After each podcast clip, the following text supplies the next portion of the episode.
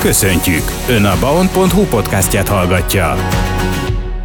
Dr. Cira Szabolcs nagykörösváros polgármester a vendégünk ebben az órában. A polgármester úr a novemberi közmeghallgatás előtt több témát is felsorolt, ami rendkívül pozitív Nagykörös városára, a nagykörösi emberekre nézve. Polgármester úr, megemlíteném, melyek ezek? Hát először hadd kezdjem személyi dolgokkal, hiszen nagy megtiszteltetés az, hogy olyan kollégákkal dolgozhatok a polgármesteri hivatalban, akik valamilyen elismerésben, kitüntetésben részesülnek. Most Szilágyi Csaba a belügyminisztériumban vehette át a közszolgálatért érdemle egy ezüst fokozatát, és ez azért is fontos, mert már korábban Kis Péter kapta ezt a kitüntetést, illetve Acél Zoltánné, aki szintén irodavezető, ő is rendelkezik ezzel, ő aranyfokozatot kap, kapott annak idején a minisztériumban. Én azt gondolom, hogy büszke lehet egy hivatal, hogy ennyi olyan ember dolgozik, akit a szakma elismer, és a belügyminisztérium kitünteti. Én úgy szoktam mondani, hogy ők a hivatal Michelin csillagai, mint a vendéglátásban az a vendéglő is kiemelt rangot kap, aki ilyen csillagot kap. Ők jelzik, hogy milyen színvonalú munka folyik itt a hivatalban.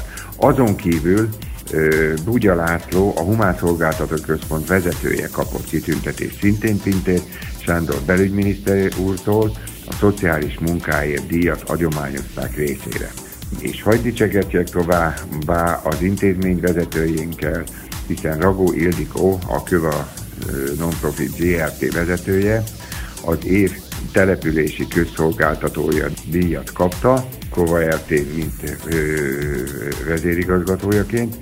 Én azt gondolom, hogy ez is egy komoly elismerés, mert a Magyar Közszolgáltató Egyesületének a díja, amit szintén szakemberek adnak át.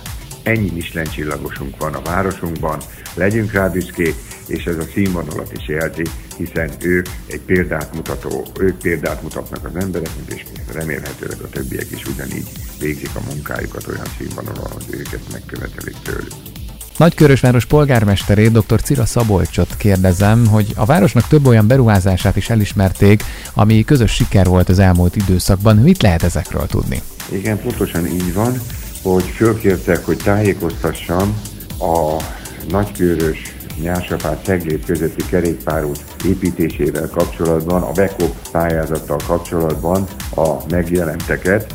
Navracsis Tibor területfejlesztési miniszter úr volt jelen, és az Európai Bizottság osztályvezetője, és ott több nagy projektet ismertettek, Egy közé jött be a mi kerékpárutunk, aminek mi gesztorai voltunk, és ez egy elismerés, hogy kíváncsiak rá, hogy ez hogy valósult meg. Én erről tudtam tájékoztatót adni. Azon kívül az ingatlan fejlesztéssel kapcsolatban, tehát hogy jó úton járunk, ezt is visszaigazolja, hogy a 25. Magyar Ingatlan Fejlesztési Nívódi pályázaton a nagykörösi piros csarnok színvonalas megépítéséért első díjat nyertünk, mert minden évben díjazzák azokat az épületeket, amelyet arra érdemesnek tartanak. Természetesen nem összevethetők bizonyos beruházásokkal, ebben benne volt az operaháznak a belső felújítása, vagy a teljes felújítása, illetve lakóparkoknak a megépítése, de mi kategórián kívüli díjat kaptunk, nagyon el voltak ragadtatva az ingatlanfejlesztők,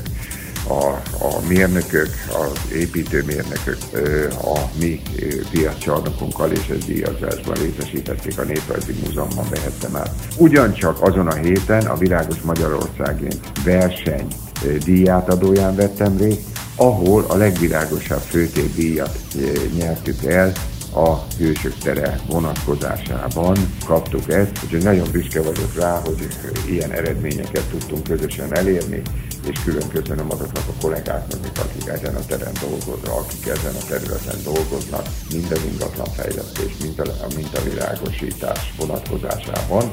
Úgy látom, hogy sikeresen zártuk ezt az évet is, és annak jegyében áldott adventi várakozást kívánok, és áldott karácsonyi ünnepeket.